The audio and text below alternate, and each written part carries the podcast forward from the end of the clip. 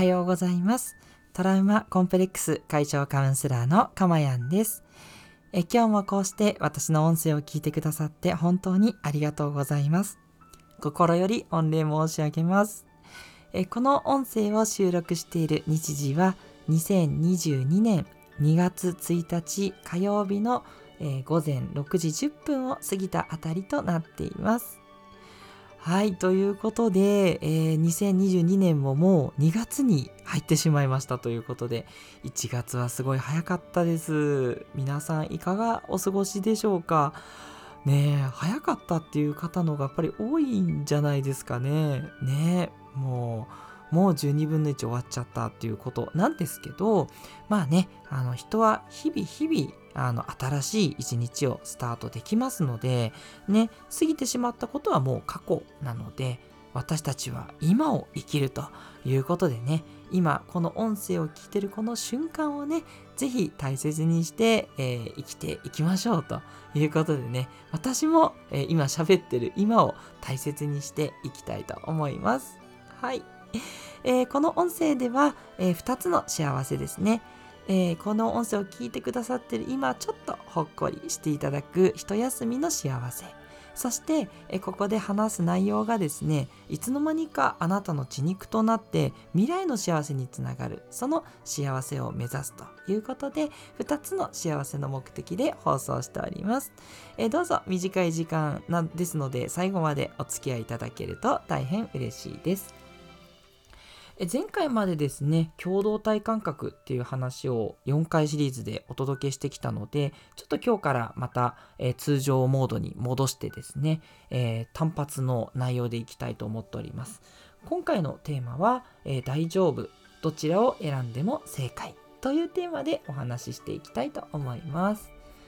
はい。え、ー、と、ここ最近ですね、まあ、いろいろな学びをする中で、まあ、あの、前もね、こういったお話したかなっていう気もするんですけど、あの、改めてね、ちょっと今お伝えしたいなっていうムクムクしてきた内容がこちらなんですね。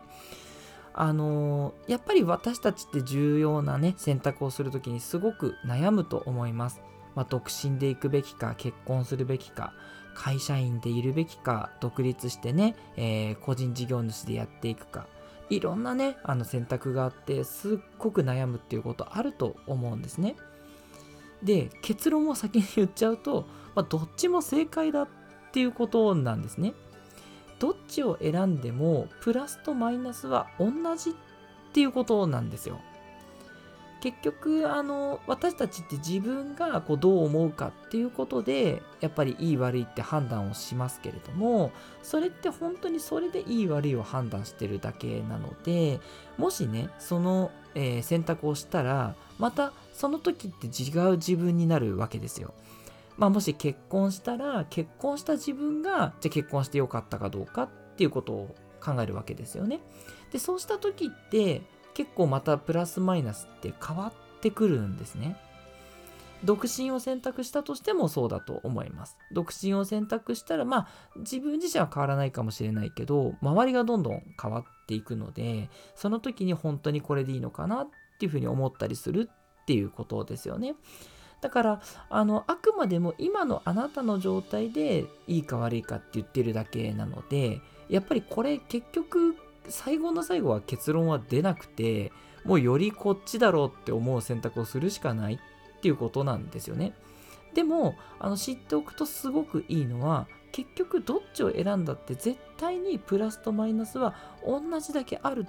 っていうこのことなんですよ。もちろんそのプラスとマイナスの、えっと、内容自体は違います。例えば会社員か独立かっていうものだと会社員だったらま一般的には安定しているけどお給料はそんなに変わらないしこういつの間にかこうなんだろうな会社の歯車で何をやってるのかわからないってなってしまう可能性が高い。でそれに対して独立っていうのはすごい自由だしやっぱりお金もね青天井で稼げるかもしれないしだけどデメリットとして安定は当然ないしもう全て自分でやっていかなきゃいけないからその重圧っていうのはものすごくて本当にこれ自由なのかっていう状況になるっていうことが一般論としてありますよね。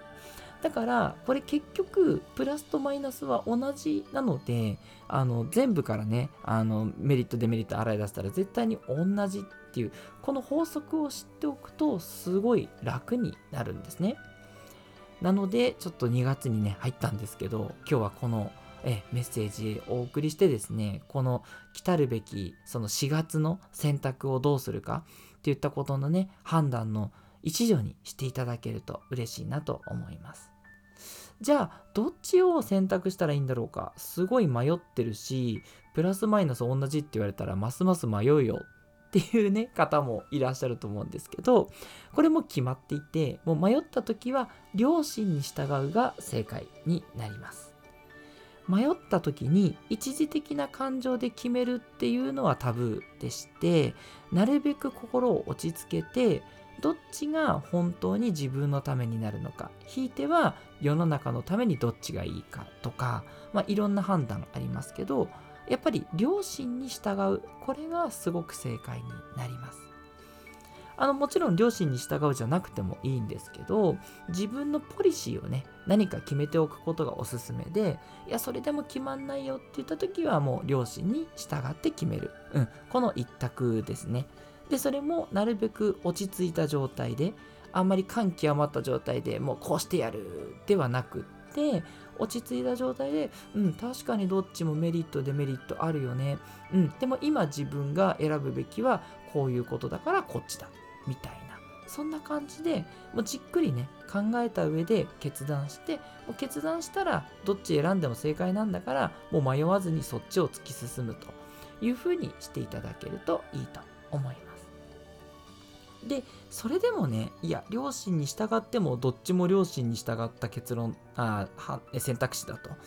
いう時はあると思いますのでもうその時は本当にどっちでもいいですもう箸でも転がしてですね、A, A か B かで A とか B って決めてしまって大丈夫です。えー、赤い方を切るのか青い方を切るのかっていうダイナマイトみたいな感じでも大丈夫です。あの爆発したりしないので安心してください。はい。あのじゃあうまくいかなかったらどうすんのよっていうふうにねおっしゃる方もいるかもしれないんですけどうまくいかなかったことは全部学びですこれはね何度も放送でお伝えしてると思うんですけどうまくいかなかったことってもう人生の最後から見たらもう絶対にそれって学びでしかないんですよ。ね、どんなに嫌なこととかどんなに辛いことがあっても最後からお尻から見たら絶対に学びなのでその時はね確かにそう思えないからあなんでこんな選択しちゃったんだろうってなるんですけど終わったら絶対にそうなりますので基本的に失敗したって思うことはもう時間の無駄無駄無駄なんですね。そう思う必要はなくってじゃあここから私は何を学ぼうかともう気持ちを切り替えていただいて全然大丈夫でうん。なんかその失敗したことをねずっと嘆かないといけないんじゃないかっていう妄想ですからあのそれいらないですので失敗しちゃった。じゃあここから何を学ぼうかな。えっ、とまずは失敗に対する穴埋めからやるかと。うん、じゃあどうやって穴埋めしたらいいんだろうっていうことで成功した時にはできない気づきがそこにあるんですね。成功したらそれをうまくいっちゃってはいおしまいってなっちゃうから素通りするんですけどまあそれはそれでいいですけどね。ただ失敗したらそこから自分が何をしなきゃいけないのかって考えないといけないのでそれがすごく学びになるんですよね。だからどっちを選んでも正解っていうことなんですね。でこの時にまず極論に行く方がいます。例えばじゃあ子供を叱るべきかあの放っておくかっていう時に叱ってしまうっていうのは絶対にダメですよね。って言われる方がいると思うんですけど確かにおっしゃることは一理あります。ね。子供を叱ったり叩いたりしてしまった。これはやっぱり今の常識でいくとやっぱすべきではないということになります。がただ本当に悪いことをしてたら叱るっていうことも必要なことはあるしもし叩いてしまったとしてもそれでその子がもうこれはしちゃいけないことなんだって身にしみるんだったらそれはそれでその子にとってプラスっていうこともあるんですね。でいやいやそうじゃなくてもう常に折檻してしまうような親がいますよとそれ本当に正解なんですかって言われるとそのこと自体は確かに正解じゃないんですがそれをすることによってその親の方にはちょっと精神に問題があるかもっていうことに気づけるんですね。ここがメリットになります。メリットってちょっと言い方がいいかあれですけどもそのいつも叱ってしまう自分この罪悪感はあ自分はこういう傾向があってストレスを溜めてるんだな。じゃあちゃんとそれを解消しなきゃいけないっていうことに早く気づけたっていうことになるわけですね。まあ、ちょっとね、犠牲になってしまった子供はちょっとかわいそうっちゃかわいそうなんですけど、トータルで見ればそれで済んだっていうことになるので早めにねじゃあちょっと自分ちゃんと精神見てもらおうってことでちょっと病院に行くとかねそういう動きになるということなのできちんとねそこでやっぱりメリットがあったりするわけなので基本的にどんなことであってもいい悪いっていうのはないっていうことになるんですね。はい。あ、ここでメッセージをいただきました。ありがとうございます。えっ、ー、と、tone でトーンさんでいらっしゃいますかね、えー、もしくはトネさんでしょうか、えー、メッセージおはようございます。はじめまして。ということでメッセージいただきました。ありがとうございます。ね、初めて聞いてくださったということで、とても嬉しいです。あの、今回のね、内容がもし良かったなっていうことであればね、是非過去の内容も聞いてみていただけたらとても嬉しいです。えー、それから、えー、常連でいつも聞いてくださってるなずきさんからもメッセージいただきました。えー、おはよう、えハート、ニコニコマークということでね、ありがとうございます。ね、いつもね、おはようって呼びかけていただいて、聞いてるときはね、いつもメッセージをくださって本当にありがたいです。ね、えー、ぜひね、今日一日いい一日にしていただけたらとても嬉しいです。はい。ということでね、今日はどちらを選んでも正解ということで、なるべくね、それが腑に落ちるようにお話をさせていただきました。